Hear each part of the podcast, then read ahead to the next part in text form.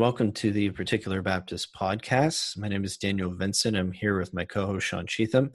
And today we are going to be shifting into um, a particular doctrine today um, that we, we feel is important to talk about in light of some recent events with uh, Todd White. Um, so Sean's going to kick us off today with our topic.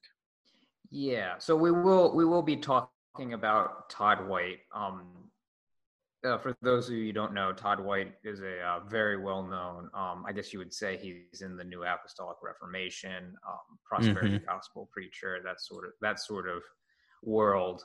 Um, and recently, a couple weeks ago, he actually came out with a video indicating that he had repented, um, at least in some sense, uh, because of the film American Gospel. It had been sent to him.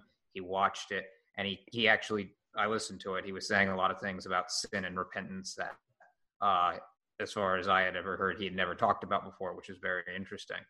Uh, and then he came out with a sermon, uh, I think about a week ago, perhaps, that um, started to renege on a lot of that. So we're gonna we're gonna discuss Todd White a little bit at the beginning of this, um, but the purpose of this is not to harp on Todd White or be like, look, he's a he's a false teacher, although we, we do think he is, and it's important to point that out. But the point of this is to use this as a backdrop for a discussion about repentance um, and what true repentance looks like, because that is that that is so re- important. Uh, when you're in the church life, you want to be able to identify people that aren't truly repentant, so that you can you can bring them to repentance. Uh, so that that's why we feel the need to talk about this. Yeah, yeah, that's very true. Yeah, and, and, like Sean said, this is not. And there have been some videos that have come out from other uh, other Christians who have said, you know, they're directly criticizing him. And this is not to, to tirade against Todd White. It's about repentance. You know, this situation just kind of gives us the the catalyst to talk about what true repentance is and what it's not. So, we're going to be diving into um, some scriptures, going through some of uh, the London Baptist Conf- Second London Baptist Confession of Faith. Um, but we're gonna before we start digging into that, we're gonna play a little bit of what Todd White said um, in response to his uh, first video he made, where he said he did repent, and basically what he was saying was, "I repent for not preaching a full gospel. I repent for not preaching." Um, I, I, think it was all of the gospel, right, Sean, or or not a gospel at all. I, I don't remember the exact wording. I think he was he was basically saying for not preaching a full gospel. Yeah, that is not preaching a full gospel. Yeah, and, um, and, then in this video, he seems to backtrack on some of those or on that uh, or indicate that there is not really a shift or not really an embracing, I should say, of the true gospel. Yeah, um, and some concerning things that we see. Um, so with that, we'll go ahead and dive into just a few brief clips here to kind of uh, lay the groundwork for our discussion today. So thankful for these men of God and women of God. And I want to thank again also, there are a lot of people out there that have believed that I, I'm deceived. Thank you for praying for me. I need it. I need prayer. To say that someone's wrong and to not get on your face and cry out for their soul, their soul, their soul.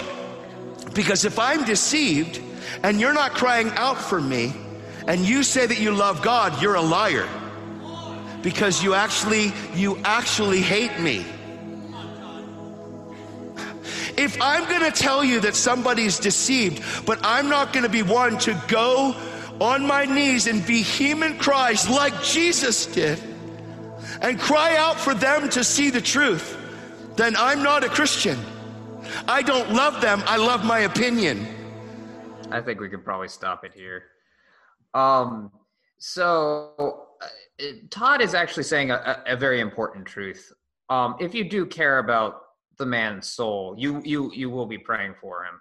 Um, he's going to take this in a little bit of a uh, different direction than we would have hoped. But it is an important truth, and honestly, there were a lot of important truths that were it were true. In yeah, it's like mixing sermon. a lot of truth. That yeah, it's yeah. a lot of things that we would go, Amen, Amen, and then there are things like, Oh no, no, no, no, no. yeah. So if I if I could address Todd White directly, I don't know if he'll ever uh, listen to this, but um, Todd, I, when I heard about this, I, I, was praying for you, and I've prayed for you multiple times. Uh, just because at the end of the day, I do think that you don't preach the true gospel either in its entirety or truly the true gospel. Doesn't mean that we're we, we hate you and that we're not praying for you. But at the same time, we would not be doing our job as Christians if we did not point this out so that you would be saved. It's not merely enough to sit in a prayer closet and then never call out anybody about it. We have to also talk about it. Yeah, it almost seems like there is this um this false dichotomy he's creating like you either pray for me or you hate me. Well, I, I calling somebody out for their sin and marking them, especially if you're calling them to repent, um, is not in and of itself unloving. I mean, it's very loving to call someone to repent and to criticize them um, for their uh, further errors if they're a false teacher. You want them to see the truth, so you call them out. Um, so that in and of itself can be very loving. Um, so yeah, and I think this kind of goes to the also shows an attitude where there was not repentance. It's almost like there is this finger pointing to the other side. You know, you guys weren't doing this, you guys weren't doing that. Um, it, instead of praying for me, even though you think I'm a false teacher, um, instead of this acceptance of yes i'm the one who has fallen into sin i'm the one who's teaching a false gospel as i claimed i did in my video before um, and embracing that reality and really taking humility there doesn't seem like to be that repentant humility here yeah, which you would and, see you know if you're truly repentant you're going to embrace uh, i'm not going to blame anyone else i'm not going to point exactly. the finger it's me i sinned i fell so I think that's a bad sign right there. Yeah. And he's he's accusing people as we're gonna hear, it's the people from American Gospel of of not praying for him. And it and it's like, well, how do you know they actually weren't praying for you? Uh, yeah, I, you're I making all these assumptions. I, yeah, I can't speak to everyone, but uh, I know Justin Peters appears in that video. And well, I don't remember specifically if he's ever said he's prayed for Todd White before. I feel like he might have, but I, I won't say that for certain he said he prays for people like Kenneth Copeland. Like that's not outside of his modus operandi. So for you to assert, oh, they're not praying for me, it'd be like, how do you actually know that? Um, so. and then he's going to go on and talk about you need to be careful what you say about people, and then here he is saying us making wide assumptions about people without proving it. yeah, but with gratitude for people that have prayed for me and have said, man, he's going off. They made a movie called The American Gospel about me. None of them called me to talk to me. Not one of them asked me to share my heart. Not one of them asked me what I believe. They assumed and put me into a place of guilt because of association and friends like Bill Johnson or Kenneth Copeland. Now all of a sudden, Todd's the biggest heretic on the planet, or Benny Hinn. Shame on or Michael Brown, but that's beside the point. You for not praying for me and talking to me, but making a movie thinking that you're God's police. You're going to stand before a holy God and answer for your life of judgment and hate, and it's called murder. It's no different than racism. It's the same thing. It's called no love. You have no love.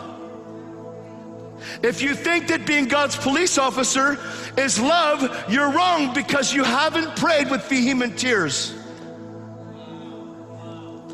What does it mean to go after God in your prayer closet? Because that's where all this is. Lots of people have opinions, but do you have a prayer life? Are you really sold out? Are you really going after the Lord like you say you are? I think, I think that's probably good. Um, yeah. I, again, he's making this false dichotomy. You're either praying for me or you hate me, and you're not really following God as you should be. Um, I, you know, we scriptures are very clear that calling false teachers out or those who are uh, the scriptures say to mark those. How can you mark someone if you don't call them out? You have to mark them so they're identifiable. That those who are divisive, um, those who teach false teaching, they are called out. Paul calls those people out um, so that you can watch out for them. Um, it, that is part of following after God, um, as is praying for our enemies and praying for those who are not saved. So, you know, he's creating this false dichotomy. And again, he's pointing the finger at those who are speaking against him instead of embracing humbly his alleged or his sin. Yeah. Instead of saying, hey, I did, I was wrong. These men were right, actually, um, that called me out. And I need to embrace that. And thank you for praying for me. Thank you for um, for telling me the truth. And I, I can't say anything against you because i'm the one who did this. That that's what a truly repentant person does.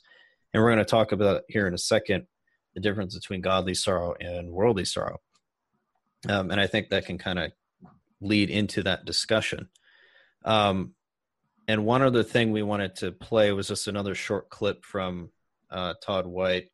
Uh, one thing that he had mentioned is that he really the, the entire time had been preaching the truth even up until this point even though he said he had repented. Um, essentially he was trying to defend himself saying look how in the world can anybody have a full understanding of the gospel? As if he's trying to justify himself and say well i wasn't preaching the full gospel but how can anyone have a, a, a full understanding of that gospel and then try to defend himself saying well up until this point i really have been teaching the truth. I just haven't been teaching it as correctly as i should be. Um, but the problem with that is you have paul saying in galatians that those who preach a false gospel are anathema. They're damned. They are damned. They, they're not saved. Those people are cursed of god so that means you need to have a grasp of the core gospel. You need to be believe it, embrace it, and especially if you're teaching it, you better darn well know what it is. So it, it's very important that um, we under, we understand the distinction between growing in our understanding of the implications of the gospel. Of course, we don't understand every implication of where the gospel goes in Scripture, how it specifically applies to every single aspect of our lives that's part of what sanctification is. That's part of what growing in grace is and and learning God's word, or understanding the implications of the gospel and God's truth as it spreads its tentacles in scripture. But if you don't have a grasp of the core truths of the gospel, justification, um, the cross, what it means, um, at the core, Jesus dying, Jesus is God. If you don't have a grasp on those core truths, and you're teaching that to somebody else and you're saying well this is the gospel when those things are missing now you have um, a false gospel that's not a gospel at all and you're anathema. That's what that's what the scriptures teach. So um, we have to be very careful about that. And what we're going to show here is a video from a while back. I, I don't know how long this was ago but it, it looks like it was um, probably a number of years ago where he makes assertions about the cross that are just flat out heretical. Mm-hmm. But remember, up until this point, he's saying that, well, I've really been teaching the truth, just not as good as I um, as I should have been. Mm-hmm. So yeah, we're, this, we're going to play this. This video will uh, also intersperse uh, clips of Paul Washer in here, just to show a contrast of right. the true and false gospel. This is done by Steve Kozar, I believe. I might be wrong, but I think he's the one who created this video cross to me isn't the revelation of my sin. See, the cross to me isn't the revelation of my sin. The cross is actually the revealing of my value. People say the cross is a sign of how much man is worth. That's not true. The cross is a sign of how depraved we really are, that it took the death of God's own Son See, we've said that we're worthless and we're worms in the dirt, right. not realizing that that's what Satan is. Satan's a worm in the dirt and he's worthless, and he's trying to recreate himself in the soul of Christians. Now, this is very, very important. God's motive for saving people is not found in that people. Something underneath of that sin must have been of great value for heaven to go bankrupt to get me back. Mm. The Bible says that all of us have sinned and fall short of the glory of God. When a holy God looks at sinful men, the only thing their sin motivates God to do is judge them. God does not save us because we deserve to be saved. God saves us because He is a Savior. God does not love us because we deserve to be loved. We do not deserve the love of God, we deserve His wrath. God saves us because He Himself is love. Yeah, that's I mean it's not a whole yeah. lot you can add to uh to Pastor Washer there, but yeah, essentially what Todd White is saying is that we have inherent value, and that's why God came and died for us. And he specifically says that it's not because of my sin that the cross is um, is there. It's not because of you know the the heinousness of my sin. I mean that that that goes to the heart of the atonement, that the nature of the cross. That's teaching a different gospel. Um, and so what Todd is saying up until this point really doesn't show that he's being consi- it shows that he's not really being consistent um, with his, what he's saying about his repentance now that yeah i've been teaching it the gospel up until this point but i just didn't really understand it as well as i should have um, which yeah. You're you're teaching a different gospel at that point. If we did not we do not have inherent value. We have value placed in turn salvifically anyways. We we are made in the image of god and we have value in that sense. Um, but in terms of our salvation what motivated god to save us was not you know some sort of inherent value in that sense um, salvifically we were saved because of god's grace and there's value put onto us because of his grace but not inherently in us. Um, because there's nothing. There's nothing that we can coerce god. There's nothing in us that can make god save us. We deserve wrath like pastor washer said. We're sinful. We're wicked. Um, we hate god. Um, and God is perfectly just to wipe us all out at any moment. So uh, that is a that is a false gospel. So contrasting that with what Todd is saying now, that he's preaching the full gospel, there are certainly things that we see in both, you know, in the message, the clips we just played of him, um, where he's, you know, defending himself. That there are certainly things in there that are um, hopeful, I guess, and that do convey some uh, some truth. Know, he's talking about sin in a way that he seems to have not really discussed before. Um, so there seems to be a step in the right direction, but there's still not this repentant attitude and this full embracing or this full revelation of the gospel in his preaching.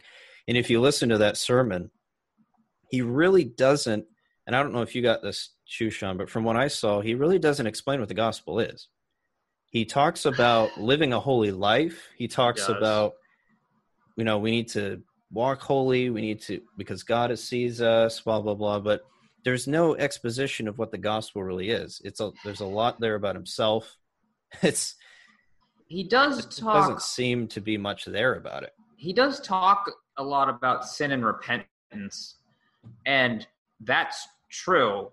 Right. Um, I don't know. But not. And he does talk like a little bit of the cross. Um, well, let's put it this way: for I guess I think it was almost an hour and thirty minutes. For an hour yeah. and thirty minutes, you would have expected a very clear gospel presentation in, in there somewhere. And in there, yeah, the, I, I didn't hear it. Yeah, some of the elements of a gospel presentation were there, most definitely, but not systematically. No, like um, if if someone were to say, "Okay, what is the gospel from listening to that message?" I I, I couldn't tell you. you know, just by listening to that alone, I couldn't tell you. Um, yeah, there's there's no call to believing in a, in the gospel. He's assuming that people are already holding to Christ in some way, and then here's how to better your life. You need to live holy this way, and you're holy this way. But there's no real call to deliberate salvific repentance. Um, and I found that, I guess I found that kind of uh, striking. Mm-hmm. But, Which as Dan was alluding to, there are some hopeful signs here. God very well might be working in Todd White because he's already taken a step in a very different direction than he was before. I'm not going to completely say, well, I don't know. He, he very well might be working in him. We might see right. a true repentance at some point. Uh, and that's what this podcast hopefully will be helpful for to identify what that true repentance actually looks like so that we can truly affirm Todd as a brother if he ever comes to that point. Uh, which probably is a, a good uh, time to actually switch into discussing what true repentance actually looks like. Yeah, yeah, and yeah, that's all to say. Again, this is not about Todd White. Um, we're certainly criticizing him, but this is really just setting the stage for talking about what repentance is, as we want to contrast what it is and what it isn't.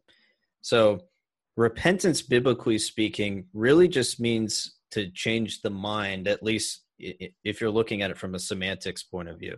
In the greek it is metanoia means to change the mind to turn away from something.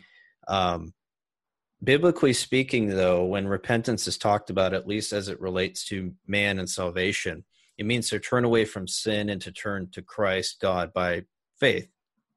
You know that and that can be in the context of uh, holiness and sanctification or it can mean salvifically um, because we do so even as christians we're as we are continuously repenting in our lives we're still looking to christ by faith even in that. Um, and then you have your initial moment of salvation where you are justified you believe in the gospel you embrace christ by faith um, and you're repenting of your sins. And our confession the second london baptist confession of faith um, does discuss repentance in chapter 15 this is the chapter of uh, repentance unto life and salvation um, i'll read a few paragraphs here paragraph 2 quote whereas there is none that doth good and sinneth not and the best of men may, through the power and deceitfulness of their corruption dwelling in them, with the prevalency of temptation, fall into great sins and provocations, God hath, in the covenant of grace, mercifully provided that believers so sinning and falling be renewed through repentance unto salvation. Paragraph three. Quote, this saving faith, oh, the saving, excuse me, the saving repentance is an evangelical grace, whereby a person, being by the Holy Spirit made sensible to the manifold evils of his sin, doth by faith in Christ humble himself for it with godly sorrow, detestation of it, and self abhorrency, praying for pardon and strength of grace, with a purpose and endeavor by supplies of the Spirit to walk before God unto all well pleasing in all things. End quote. And finally, paragraph four, quote, as repentance is to be continued through the whole course of our lives upon the account of the body of death and the motions thereof, so it is every man's duty to repent of his particular known sins, particularly. So we see what repentance is in paragraph two. We see uh, paragraphs two and three, and then in paragraph four, we see that Christians are to continue in their repentance throughout their life, because we know that uh, from Scripture that men still sin, even as Christians, we still have that fallen sin nature within us and because of that, we must continuously be repenting of our sins. And that godly sorrow that we saw in paragraph three is going to still play a role throughout our lives. There's going to be some sort of godly humility, godly abhorrence for our sin, um, and a desire to live holy lives and turn away from those things where we have offended God, even as believers. Uh, Martin Luther, in his 95 Thesis, discusses this um, as well. When our Lord, he says, quote, when our Lord and Master Jesus Christ said, repent, he intended that the entire life of believers should be repentance, end quote. So this is to be a continuous act throughout the life of the Christian. Um, so repentance initially in salvation does not mean that we are perfect after we are saved. There's still that sin nature, but it means that there is now a turning from this willful rebellion to God and this hardness of heart that you had before in rejecting the gospel, rejecting God, whatever it might be, and turning now to embrace Christ by faith, and by faith living a life of holiness and with a direction to submit to Him as Lord. And that is key to understanding uh, repentance. We don't believe that repentance is a work, as some some do assert. Uh, those anti-lordship guys like to you know say repentance is a work and and we shouldn't and they reject it as biblical in spite of the explicit language the scripture uses about repentance uh, we believe that it is that like faith a gift and that they go hand in hand that when you believe by faith you also repent they're not the same act but they they happen at the same time and so by turning to christ in faith and repentance we are saved god has god imputes his righteousness to us upon that act um, but they are gifts of God. And, and they continue to be a gift of God as we go throughout our lives as Christians. Um, it's repentances, anyways, that we continue to turn from our sin and, and confess our sin to God. First John 1 9 teaches we confess our sins will be forgiven. It's but it's something that we must continuously do. Yeah, at this point, I, would want to bring up a, a, couple of Bible verses to talk about uh, repentance. First one is uh, Proverbs 28 13. He that covereth his sin shall not prosper, but whoso confesseth and forsaketh them shall have mercy. So, repentance involves not covering your sins. Right. Right. If you're if you're turning away, you're not going to cover them up. Um, and as this scripture says, if you do, you're not going to find mercy. So true repentance does involve not covering your sins. Uh, Proverbs 1 uh, 23 says, Turn you at my reproof. Behold, I will pour out my spirit unto you, and I will make known my words unto you. So this is saying, at a reproof, at a rebuke, you you, you better turn. Which once again, that's uh, the root of um, well, it's uh, it's related to the concept of metanoia. You're turning away from your sin, so turn at the rebuke. And mm-hmm. this is something that we didn't really see Todd White doing. Right. Rather than accepting the rebuke and turning, he shot up to defend himself. Right. Um, and true repentance will do that turn and not attempt to defend itself. That's that's that's crucial. Then uh, last one, at least for me, is uh, Joel two thirteen and rend your heart and not your garments, and turn unto the Lord your God, for he is gracious and merciful, slow to anger and of great kindness, and repenteth him of the evil. So uh, the first part is what I really want to focus on. Rend your heart, not your garments, because people can make a great show of repentance, and I, I do think that um, in the the previous video, Todd, like I was, I was, I was quite emotional because I saw that he was emotional. I was like, wow, this looks like a true repentance. This is this is great. Um, he was crying. So you can you can have a, a great show about your repentance, but that's not the type of repentance God is after. He's not the tear your garments, which was a, a, a cultural thing that uh, in the Middle East they would do to show extreme, uh, I guess, extreme anger, or it was a sign of repentance. Um, but God is saying, no, rend your heart, rend the inner man, let that be torn, let that be broken over what you've done, not not your garments, which ultimately don't matter. Uh, the person must be broken over their sin. Yeah, that's exactly right. Um, I want to read a little bit from Benjamin Keach in his child instructor. Uh, this is actually from a Facebook post from Tom Hicks. Um, but there is a question in here that Benjamin Keach had from a father to a son, and that's how it, it's almost like a catechism that he had.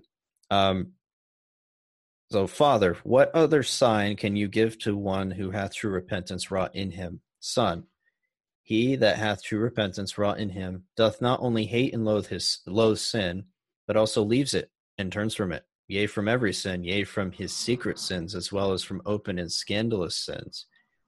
Father, what other sign do you give of a true penitent person? Son, he desires as much to have his sins mortified as to have them pardoned, to be freed from the filth of them as from the guilt of them. In a word, to be made holy as well as to be made happy, to be sanctified here as well as to be saved hereafter. So there, to your point, Sean, there is this inward, um, there's this inward change, this inward desire. It's not an outward display, but basically like what the Pharisees did. Pharisees were masters at putting on display their righteousness, quote unquote, and their holiness. You know, they would parade around, um, you know, thank thank you, Lord, that I'm not like this tax collector over here. You know, this false repentance, this false humility, rather than rending their hearts and realizing in humility their own sin and vileness before God. There will be a an inward render uh, rending of sin um, in a mourning for sin. James talks about this as well you know, um, cleanse your hearts, you double minded, weep and mourn over your sin. There's to be this godly humility and sorrow for our sin. Jesus talks about this as well in the Beatitudes. Um, in chapter 5 of Matthew, verse 4 Blessed are those who mourn, for they shall be comforted. Now, this is not a mourning of of just mourning for you know a loved one passing away or something sad happened in your life in general. Now, this is specifically kingdom life and in relation to sin itself, mourning for sin. Those who have a true godly sorrow for their sin, or true rendering of the heart. those are the ones who will be truly comforted, spiritually comforted, um, because they're showing they're repenting of their sins.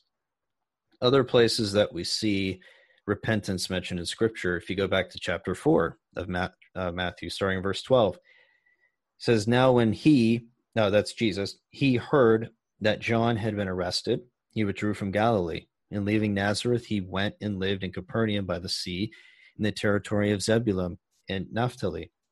So that what was spoken by the prophet Isaiah might be fulfilled. The land of Zebulun and the land of Naphtali, the way of the sea, beyond the Jordan, Galilee of the Gentiles, the people dwelling in darkness have seen a great light. And for those dwelling in the region in shadow of death, and on them a light was has dawned.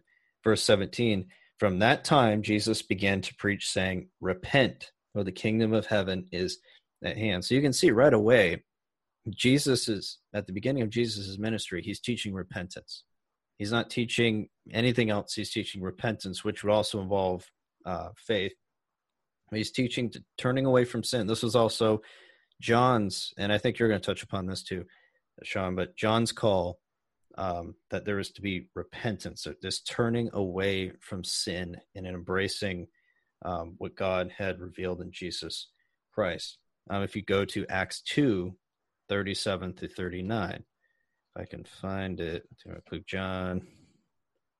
I did not thumb, I did not uh, mark these. Acts 2, 37 to 39. Now, this is the sermon that Peter is giving at Pentecost. He says, Now, when they heard this, they were cut to the heart and said to Peter and the rest of the apostles, Brothers, what shall we do? And Peter said to them, Repent and be baptized, every one of you, in the name of Jesus Christ for the forgiveness of sins, and you will receive the gift of the Holy Spirit. So, again, there's this call. He's laid out what the gospel message is, or at least in the sense of Jesus coming, Jesus dying on the cross, giving basically a history lesson. And then they're cut to the heart. They're convicted. Okay, what do we do? You're saying we need to be saved. What do we do? Repent repent turn away from your sins believe in christ again we see this attitude of of turning away this changing of the mind and finally if we go to Second corinthians chapter 7 beginning in verse 10 2 corinthians 7 verse 10 paul is writing to the corinthian church second time really commending them on the progress spiritually that he's seeing in the Corinthian church. Remember from First Corinthians, there is scathing rebuke, and I think there's still some in this book, but very much so in First Corinthians, a scathing rebuke for the way that church had left God, so to speak. They had uh, walked away to some extent from the truth. They were living in open sin. Some of them were, um, and Paul is saying here that he's he's joyful to see that there was repentance. And he discusses the nature of true godly repentance. Starting in verse 10 For godly grief produces a repentance that leads to salvation without regret, whereas worldly grief produces death. For see what earnestness this godly grief has produced in you, but also what eagerness to clear yourselves, what indignation, what fear, what longing, what zeal, what punishment. At every point you have proved yourselves innocent in the matter. So, although I wrote to you, it was not for the sake of the one who did the wrong, nor for the sake of the one who suffered for the wrong, but in order that your earnestness might uh, earnestness for us might be revealed to you in the sight of God. Therefore, we are comforted. So we see this what true repentance is. Paul basically lays out here. He said, "You guys have done these things. There is a cleansing of themselves. There is a zeal for what is right there's a godly sorrow, and he contrasts the godly sorrow versus worldly grief. Godly sorrow, what is that? That is a true desire and true humility of heart and a true sorrow for your sin because you sinned against God, you've broken his law. A worldly grief is the grief of Esau.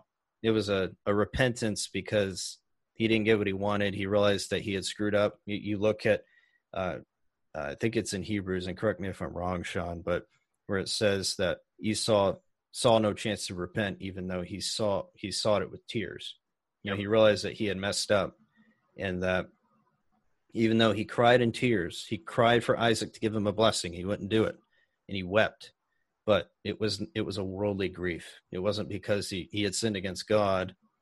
Um, it was because he didn't get really what he wanted. It was a worldly grief. But a godly sorrow produces true repentance because it it's a sorrow that is humble towards God and embraces sin in, in terms of uh, that you have committed it and that you need to repent of it, accepting full responsibility for it, and a desire to turn away from that sin in all sins and walk according to what the scriptures have given. And as we look at Todd White here, we don't see that. As we noted before, we see this desire, this lashing back at those who criticized him or criticize him, this finger pointing, instead of just embracing the fact that he sinned, he was not preaching the correct gospel, being humble, um, and, and accepting that, and crying out to God to help him to continue on in the correct way, he seems to be doubling down and pointing the finger at others, which is not the sign of repentance that we've shown from these clear teachings of Scripture. There's no hum- true humility. There's no seemingly no real godly sorrow that leads to true humility um, and, accepting of responsibility. Um, so that's really what the Bible talks about when it talks about repentance. Yeah. Um, don't let anyone ever tell you, "Oh, you can't know my heart. You can't know if I'm right. repent, repentant or not." Um, as, as, Dan alluded to earlier, uh, in the ministry of uh, John the Baptist, um, this is Matthew chapter three, starting at verse seven. But when he saw many of the Pharisees and Sadducees coming to his baptism, he said to them, "Brood of vipers, who warned you to flee from the wrath to come? Therefore, bear fruits worthy of repentance." How, how does how does John the Baptist know that they're broods of vipers? Well, it's because they don't have fruits of repentance. You can know what a, a truly repentant person looks like. It will have fruit to it. Um, so don't don't let anybody because a lot of this is inward. True repentance is inward. Don't let anybody uh, try to trick you essentially into when they don't have fruit, saying, "Oh, you you can't know my heart." No, uh, true repentance will manifest itself uh, it is identifiable. You can you can see if somebody is truly repentant because it does seem like they care about God and not just because they have consequences to their actions. Right. Yeah, that's exactly right. Um, and then one other thing we wanted to to talk about, you know, repentance pre- predominantly in Scripture is applied to men. We also see this language use of God um, in the Old Testament. Um, I believe it's with the flood, talks about God repenting that he had created man. Um, I'm trying to think of some other places, Sean. So I actually I quoted one earlier with Joel two thirteen. Uh, For he is gracious and merciful, slow to anger, and of great kindness, and repenteth him of evil. Mm. Um, so obviously that sort of would on its surface create a, uh, a problem from a, a calvinistic framework because repent means to change your mind and god who we say has uh, de- determined all things that come to pass uh, before the foundation of the world and knows all things uh, why would he change his mind? It's sort of a, a contradiction. And that gets into uh, and i think dan will go into it more of this is uh, anthropomorphic language. It's not necessarily saying that God literally changed his mind. A, a, good example would be there's a difference between you're standing in line for ice cream, and uh, at first you say you want chocolate, and then you sit there and think, and it's like, oh no, I want vanilla, right? You, uh, we as human beings, we've literally changed our mind. We wanted one thing, and now we're going in a completely different path. Uh, there's a slight difference with that uh, with God, where it's, it's not so much he's changing his mind as his creatures has, have changed their actions, which causes him to go on a different path. So, for example, uh, in this case, if uh, the person and Joel, if the person did actually rend their heart, uh, he would repent uh, of the, the disaster he was going to bring about them. Not that he was changing his mind arbitrarily, but just that okay, my creatures are doing something different I am going to treat them differently than I otherwise would have. Right. And that's even part of his decree anyway. So there's really no change yeah, happening. Exactly. It just appears, it's, it gives the appearance of change. And we see, uh, like Numbers 23 19 says, God is not human that he should lie, not a human being that he should change his mind. Does he speak and then not act? Does he promise and not fulfill? So God is not going to change his mind with regards to his decree or with regards to his actions. It's impossible for him to do so. James 1:17 Every good and perfect gift is from above, coming down from the Father of the heavenly lights, who does not change like shifting shadows. There's no changing, no actual change in God, but like Sean said, there's this anthropomorphic language that's being used. And I think it's really to help us to understand who God is in a very limited sense because God is so unlike us. God is nothing like us. Um, he's in a completely different category. Um, I guess besides the fact that he exists and we exist, there really is nothing we can compare to um, in the ultimate sense. While there are similarities in terms of like he loves, we love, he, um, you know, he's just, we act justly in a, in a sense. Um, there really is no comparison. We can't say, well, we're in the same category of being as God.